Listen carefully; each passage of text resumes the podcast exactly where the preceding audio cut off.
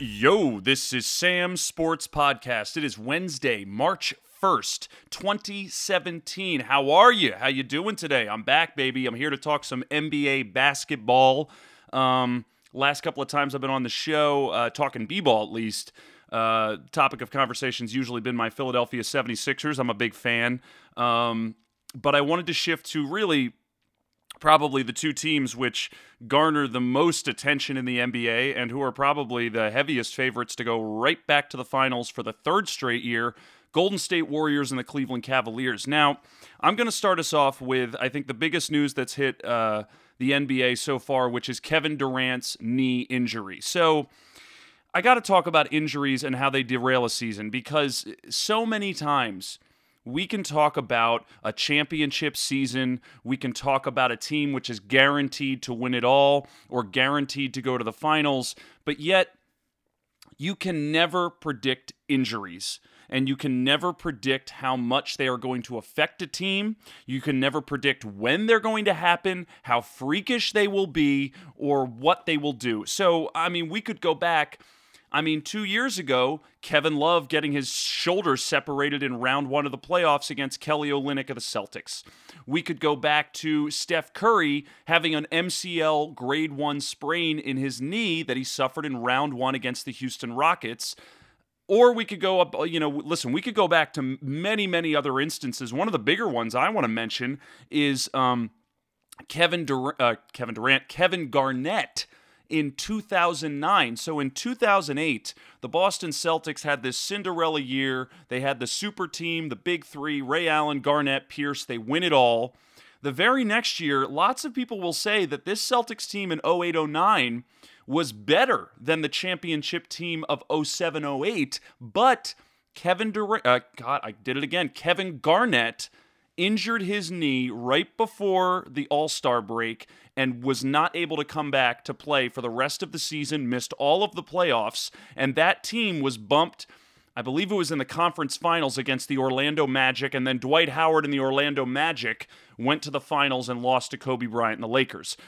My point is that these injuries are freak things that can happen at any time. Well, now everyone had pretty much anointed the Warriors as pretty much placeholders for the fact that they were just going to walk right into the finals and probably win it all again, even though, you know, listen, they had to overcome the Cavaliers, but with Kevin Durant on their side, I mean, it was hard to imagine that the Warriors weren't going to be putting a beating on just about anybody they dealt with. Well, last night, or uh, two night, uh, last night, Golden State Warriors are on a road trip. They just came off a victory against the Sixers. They go to Washington on the second night of a back to back, and less than a minute into the game, someone, oh God, I got to look at the replay, but somebody uh, knocked down Zaza Pachulia, and Pachulia falls down and falls into Kevin Durant's knee and hyperextends it the wrong way. He starts limping. He's clearly not doing well. He goes off the court. Breaking news today he now has a grade 2 MCL sprain, which is essentially a partial tear, but not enough to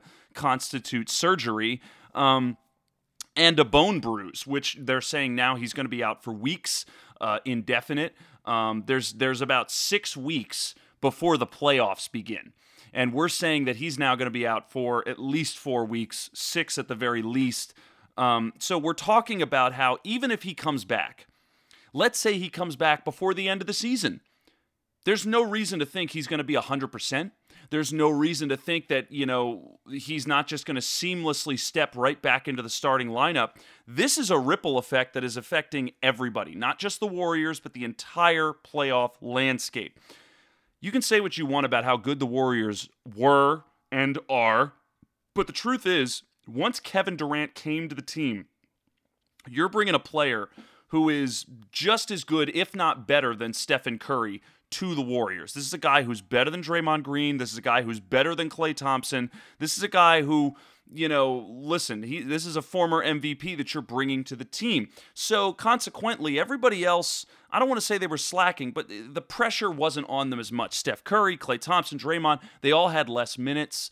They were all, you know, kind of trying to find a way to integrate Durant as best they could and Durant uh, has been shouldering a burden on the defensive end as well. So you're going to see the Warriors kind of shift back into what they were doing last year. You're going to see Klay Thompson and Curry and uh, Draymond turn back into that dominant killer force that they were last year. I think you're going to see numbers go up for all of them. You're going to see Steph Curry's numbers probably start ballooning up to the MVP numbers that you saw over the last couple of seasons because this year his numbers have taken a dip to accommodate for Durant. Well, now Durant's got to sit. You're going to see them come right back into the mix. Um, I think from a defensive end, that's where you're going to see more tenacity. You're going to see them really have to have to scramble. And now, let's go to the next portion of my podcast, which is where I want to talk about how both the Warriors and the Cavaliers have been arming themselves. This is an arms race between the two of them because every team in the league, including the Cavaliers and the Warriors, are essentially sitting here saying, "How can we beat them. So the Celtics, the Raptors, the Wizards, all these other teams that are at the top of the Eastern Conference are sitting here saying, how can we equip ourselves to defeat the Cavaliers? Same thing with the Western Conference. The Spurs, you know, the, the Rockets, all of these teams are sitting here saying, how can we equip ourselves to defeat the Warriors? Well, the Warriors and the Cavs, they know everybody's coming for them. So they're going out and they're shopping for free agents too. And listen, I don't know if it was this case in the 80s or the 70s, but in modern day NBA, towards the end of the season, once you get to that trade deadline after All Star break, superstars start to get bought out of their contracts, and then they want to go jump on a championship caliber team to try to do that championship run at the end of the season. We're seeing that right now. So, number one, Los Angeles Lakers bought out Jose Calderon. Uh, he has now officially agreed to sign with the Golden State Warriors to try to join them in a playoff run, give them a little bit more assistance in the point guard uh, department. Breaking news, though, now that Kevin Durant is going to be out for an extended period of time, Golden State Warriors jumped right back into the free agent market and went and picked up Matt Barnes. Matt Barnes got waived by the Sacramento Kings this year after the Kings moved DeMarcus Cousins. They had to move him uh, they had to uh, waive Matt Barnes to you know free up some salary and get a roster spot available on their team. But Matt Barnes, free agent. Golden State goes and picks him up. That's a that's going to be a great stopgap until Kevin Durant comes back. This is a defensive presence that you find in Matt Barnes. You know, I don't think they're they're not going to be relying on Matt Barnes' offensive capabilities. You know, he can still hit an open 3, but they're really going to want him for that defensive tenacity.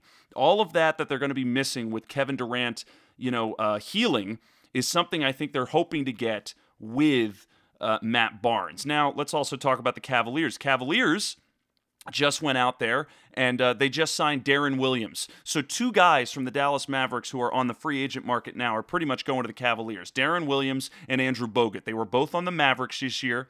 Deron Williams has been on the Mavericks for, I think, I think about two years now. Um, Mark Cuban completely bought him out of his contract. Deron Williams turned right around and signed with the Cleveland Cavaliers.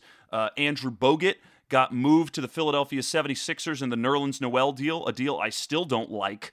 Um, I think they probably could have gotten more for Noel, and I think really the, the reason why they made the move was they didn't want to pay Noel uh, in restricted free agency. Um, either way, Bogut gets moved to the Sixers. He doesn't want to play for the Sixers. He wants to play for a contender. The Sixers bought him out of his contract, and he is now in the process of signing with the Cleveland Cavaliers. You want to talk about changing sides. Cavaliers have also been hit with injuries. This is, you know, just like we can say injuries can derail just about anything, Cavaliers are not immune to this either. Kevin Love is dealing with an injury of his own. He's got back issues. Um, he's been out for an indefinite period of time. They're hoping he can come back by the playoffs. Um, uh, another player that uh, was dealing with uh, J.R. Smith. J.R. Smith has been a big piece of this Cavaliers team and a big piece, a big reason why they won the championship last year. He's another guy who's been injured. And you know, we can all go back to about a month or two ago when the Cavaliers, I think they lost six of eight, and LeBron James started coming out and making some very, very, uh, you know, scathing public statements about the organization not spending enough money. When the truth is, in my opinion, the organization has spent through the nose to accommodate LeBron James. Well, things turned around. They went and got Kyle Korver. Uh, they've now picked up Deron Williams and Andrew Bogut. Pretty much all of these guys are now just kind of smoothing things out, getting them through the regular season so they can make it to that playoff push and hopefully have Kevin Love back, hopefully have J.R. Smith back. And then at that point, you know, Deron Williams and Andrew Bogut are just icing on the cake. Um, so both of these teams are trying to position themselves to deal with the adversity that's going to come up because it's going to be a tough go for these teams. It's not going to be an easy ride to the finals like it's been the last 2 years. And now it hasn't been it has certainly is it's never an easy ride to the finals. But Cleveland it looked like an easy ride last year with Kyrie Irving and Kevin Love healthy, it didn't really seem like they had much opposition. Now, the Warriors, they had to fight their way to the finals last year. I think the 73 game, the 73 win season really tired them out. I think there was an exhaustion factor there at the end. And the Curry injury. You know, Curry hurting himself and missing a considerable amount of time in the playoffs last year definitely made that road for the Warriors tougher. And, you know, listen, I'm not, I can't read a crystal ball. I, I don't know, but I'm just throwing this out there. Maybe the fact that the Warriors had a tougher road in the playoffs last year might have been a reason why they had a little less gas in the tank uh, in the finals when they lost to the Cavaliers. You know, just throwing that out there. Just throwing that out there. You know, the Warriors had to fight their way back from being down 3 1 against uh, Westbrook and Durant and the Thunder in the conference finals last year. Last I checked, uh, Cavaliers didn't have to face any adversity like that last year. Um, the other teams I want to talk about is that with the Warriors hurting, with Kevin Durant missing a considerable amount of time, the door opens for the Spurs. The Spurs are about four games behind them. And again, even without Tim Duncan, in the first year of the post Tim Duncan era, Tony Parker, Gregg Popovich, Manu Ginobili, and really the superstar of the team, Kawhi Leonard, they are very quietly again dominating. No one wants to talk about how good the Spurs are. No one wants to talk about how the Spurs are just, oh, you know, once again they're they're marching their way to another 60 win season where I mean, shit, I would I would sell my body on the street corner for a 60 win season for the Philadelphia 76ers whereas the Spurs can do it with their eyes closed.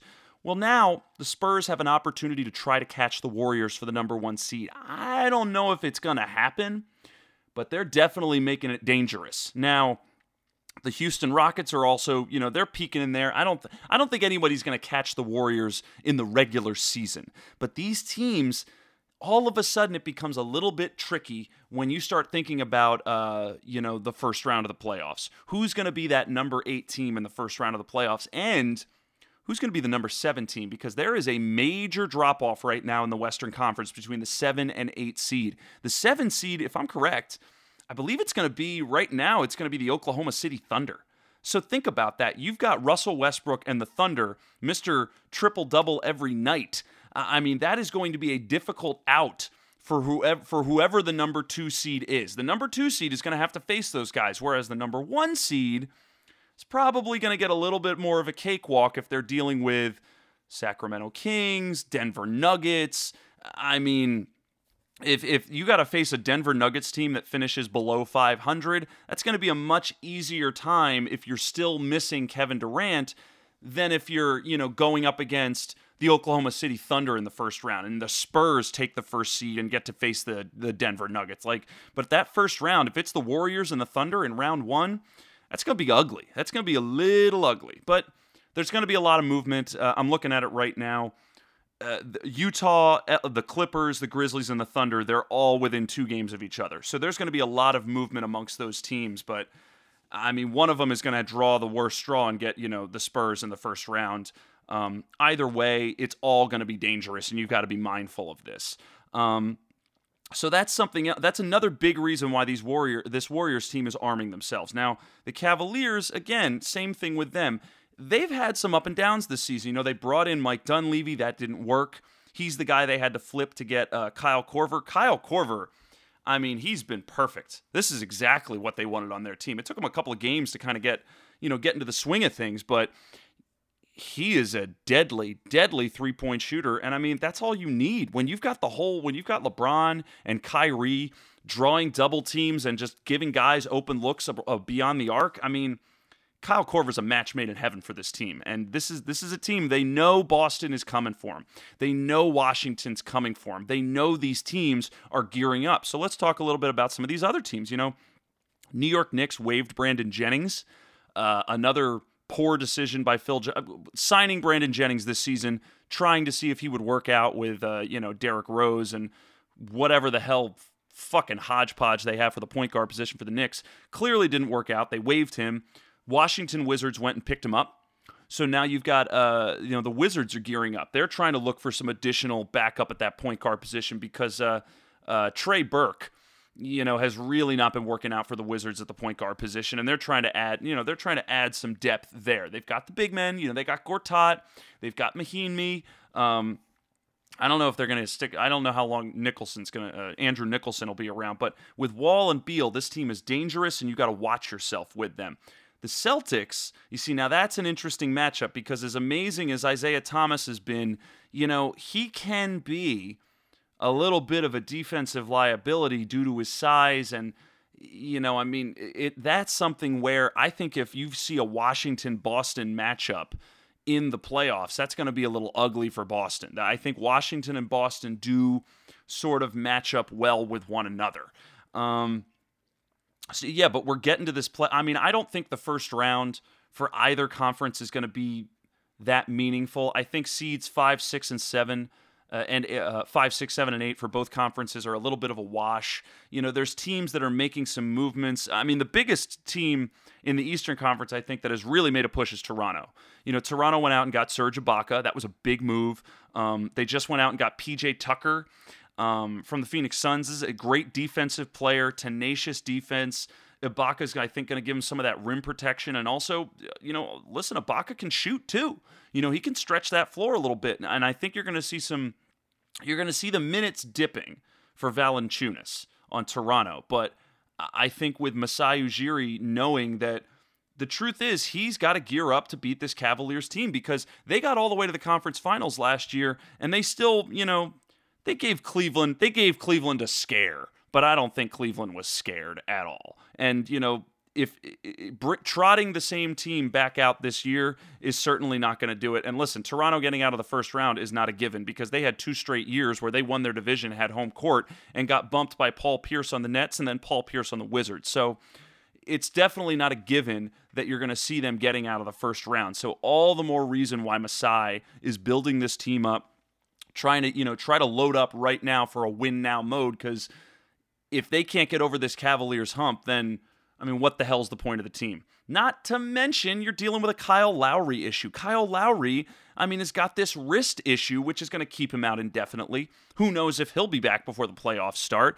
And if Kyle Lowry's not playing in time for the playoffs, I mean, we could be talking about a first round elimination here for the Toronto Raptors. It's just disappointing considering I think that GM wise, they're probably one of the better run teams in the league. I think Masai Ujiri does an excellent job running that team, bringing about personnel and making trades. I mean, he really got away with murder with this trade with Orlando. Orlando, I don't know what the hell they're doing. I, they every single trade and acquisition they make, I, I just I disagree with it. That's just my thought on the matter.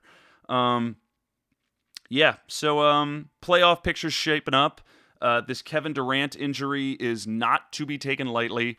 Um, you're going to see it talked about an awful lot. Everyone is going to be, you know, using a microscope to examine the situation, see his progress. If he comes out for a warm up before a game, you're going to have tons of people tweeting about it and talking about it and discussing what they think it means. Um, but I think the real thing here is to see how teams like the Rockets, teams like the Spurs, start to see if they can catch the Warriors.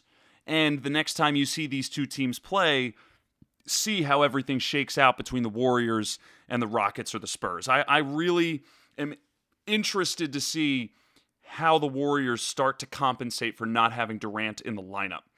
Um, okay, uh, now the last thing I want to talk about on today's podcast is actually Rookie of the Year because um, the discussion for the last couple of months has really been Joel Embiid or Dario Saric. So, uh, news came out today. Embiid has been shut down for the rest of the season. Not a big surprise. The I, it's official though. I officially hate how the Sixers handle handle their player injury news. Everything is bullshit. Okay, he's day to day. Oh, he's a couple of weeks. Oh, he's done for the season. I mean, that's been everything. You know, they've done that multiple times. Oh, they go and get an MRI. It looks okay. Turns out we were wrong. Oh, uh, you know, it's healing really well. Turns out it's not healing at all, and we were just lying last time, but we didn't want to say it that way. You know, and then You've got Bryan Colangelo giving information about how, oh, nobody's, you know, we've got some good deals out there. You know, we think something's coming together and then nothing comes together and he ends up trading Noel instead of Okafor. I, I'm, I just I don't like I don't like I don't like it. I don't like it. Pineapples. I don't like it. Um, so the Sixers. I went off on a Sixers tangent about that. Uh, so the point is, Joel Embiid, I think, is the clear favorite for Rookie of the Year. But the reality is, he hasn't played enough. Okay, I think he's appeared in 30 games this season, maybe 31 games. So you're talking about, you know, a third of the season, maybe a little bit more than a third of the season not enough of a sample size. You know, even before he had this meniscus tear and they shut him down for the season, he was still missing back to backs. He was still they was, had him on a minutes restriction. They, you know, they were very very cautious about how much he was playing. It's just the guy was so damn good whenever he was on the court, you couldn't ignore how good he was. I mean, half the reason why the Sixers were competitive and started winning games at all was because Embiid was on the floor. As soon as you took him off the floor, the team kind of went back down to the toilet. Um, but the highlight of this is that now Dario Saric, the other Sixers draft pick from that draft. Well, really not a draft pick. They traded for him. That's who they moved Elfrid Payton for. For those of you who don't know the details, Sixers drafted point guard Elfrid Payton and traded him to the Orlando Magic in exchange for the rights to Dario Saric. They just had to wait two years while Saric was playing over in Europe. Saric is now here. He's 22 years old, and at the start of the season, I didn't like it. I didn't like his play. I didn't think he had a very good shot. He didn't know where to be on the floor. He he was an ineffective starter. I mean, I was really disappointed in this guy who was touted so heavily. Well, let me tell you something. He has really really turned around over the course of the season. He's gone from being a guy who couldn't fit in the starting lineup, who kind of didn't really know where he needed to be, and he was coming off the bench he has evolved. He's found his shot. He knows where he fits in in the offense. He knows where to. Now he's starting to look like the player that we saw over in Europe. He's getting the rebounds. He's he's passing the ball well. He's able to hit shots. Now he's starting to average upwards of 18 to 20 points a game, and he's starting to average upwards of eight or nine rebounds a game. Now his numbers look like he's the rookie of the year. And as a matter of fact, I think Saric is going to win rookie of the year. This is one of the most exciting parts about the Sixers season is the fact that Saric has slowly evolved into this guy who it's like, yo, he's not pretty good. He's really good. Like, this is a bona fide starter, key piece of their team who I think could be, you know, like, listen, you start thinking about Saric, you start thinking about Embiid, and now you start talking about Ben Simmons coming back next year, and all of a sudden you can see the team coming together. I really like what I've seen from Saric. His numbers have certainly been warranting Rookie of the Year. Um, it's pretty amazing because if you look at this rookie class, uh, it's it's funny how Saric and Embiid are beating out all the other rookies. And these are two guys who were drafted in 2014. They were drafted in 2014, and Embiid missed two years for injury. Saric missed two years because he was hanging out in Europe. They're both here now. They're both rookies, and they're just dominating. It's the outlook looks very bright for the Sixers, which is something I'm positive about. But I got to tell you, I think Dario Saric deserves Rookie of the Year. His numbers have proven it. He's he's grown over the course of the year. He, he's been benefiting that team. If anything, considering all the injury ups and downs that the Sixers have experienced, because with all of these great players they have, they've struggled to make them to figure out how to get them all to play together. If you don't believe me, look at Noel and Okafor and Embiid. And they've struggled to keep them on the floor. If you don't believe me, look at Noel, Okafor, and Embiid, and we and Ben Simmons for that matter, and Jerryd Bayless for that matter you get these guys who have suffered from these injuries and they just can't find a way to get them all on the floor. Finally, Dario Saric was healthy all year. Dario Saric has played all year and is and he's progressed and evolved and gotten better over the course of the year.